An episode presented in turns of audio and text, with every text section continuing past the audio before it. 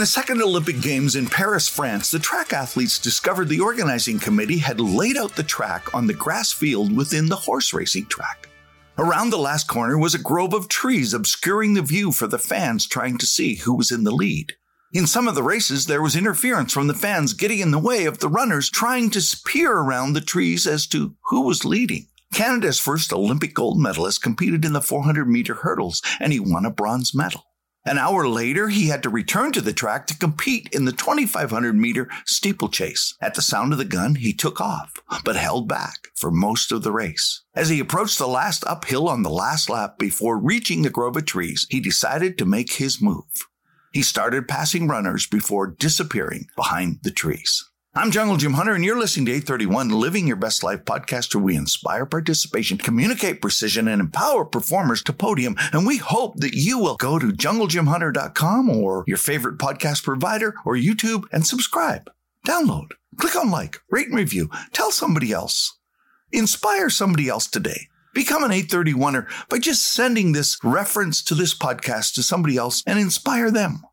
It's seven days to the 32nd Olympic Games, and they're going to start on July 24th.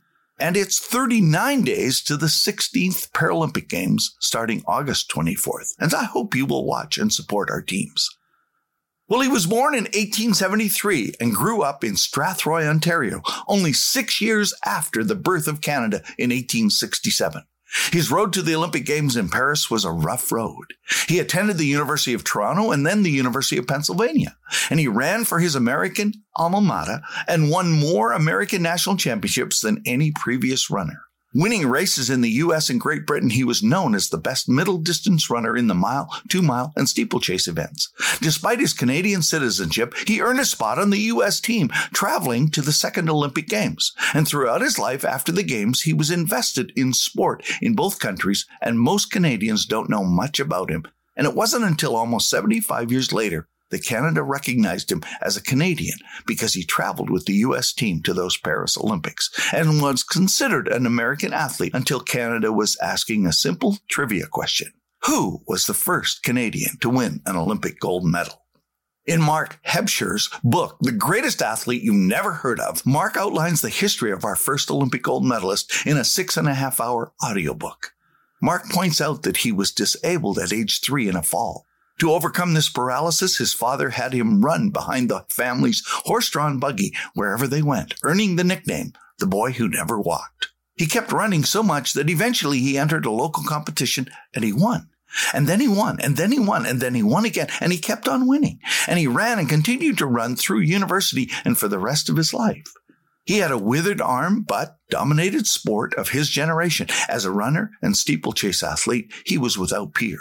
Rarely could anyone keep up to him in hockey and soccer. He was fluent in nine languages and armed with a PhD in philosophy. His revolutionary books on track and field training can be found in the U.S. Library of Congress. He was innovative, introducing the idea of placing numbers on football jerseys so you knew who the players were. He popularized the use of the stopwatch for proper pacing in track and field. He introduced ice hockey to the city of Philadelphia and built the first indoor rink in the same city. He introduced the first league for playing hockey and developed the teams. He founded the Philadelphia Children's Playground Association and summer camps for kids and nurtured the Penn Relays into a world class track meet. He taught and coached and was respected in some of the best prep schools and enshrined in seven halls of fame, all posthumously. There in Paris, he reappeared from behind the trees, alone at the front. And he won the race in what was then a world record time. George Washington Orton was Canada's first gold medalist. Now you know the answer to the trivia question. Mark's book, The Greatest Athlete You Never Heard of, should be a must read for every young Canadian to see what a person can do if they will just be committed to doing what you are passionate about and stay with it until you run out of time and opportunity to make a difference. I never met George Orton, and I know I would have spent days listening to why he did all the things he did. His story had not been told until recently.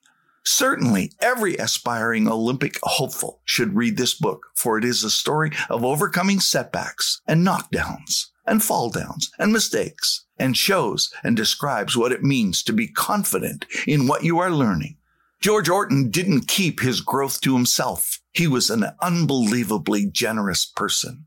He passed it on and helped others wherever he was by being more than a coach or participant, but instead stepped up and initiated programs and systems and ideas and fundraising to make it happen with the mindset of always giving the next generation a greater chance to live their best performance. My greatest inspiration was Sir Roger Bannister and his Breaking the Four Minute Mile.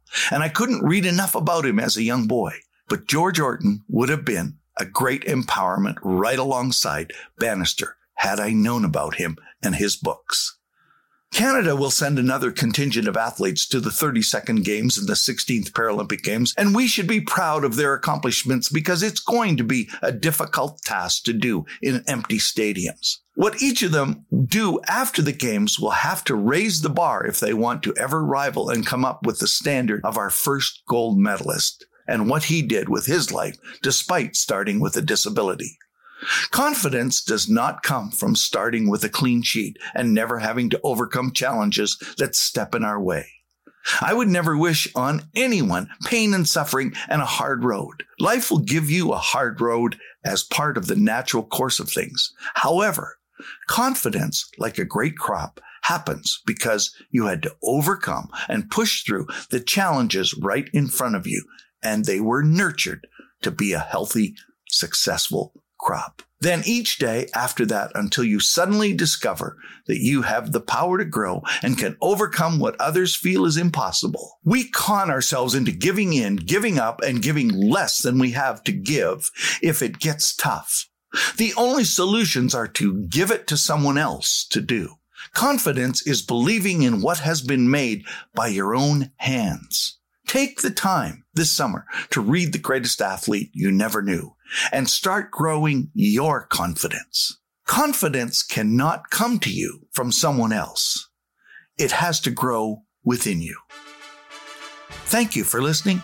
I appreciate you listening to this podcast every day, and I hope you will have grown and will be more confident the next time we meet.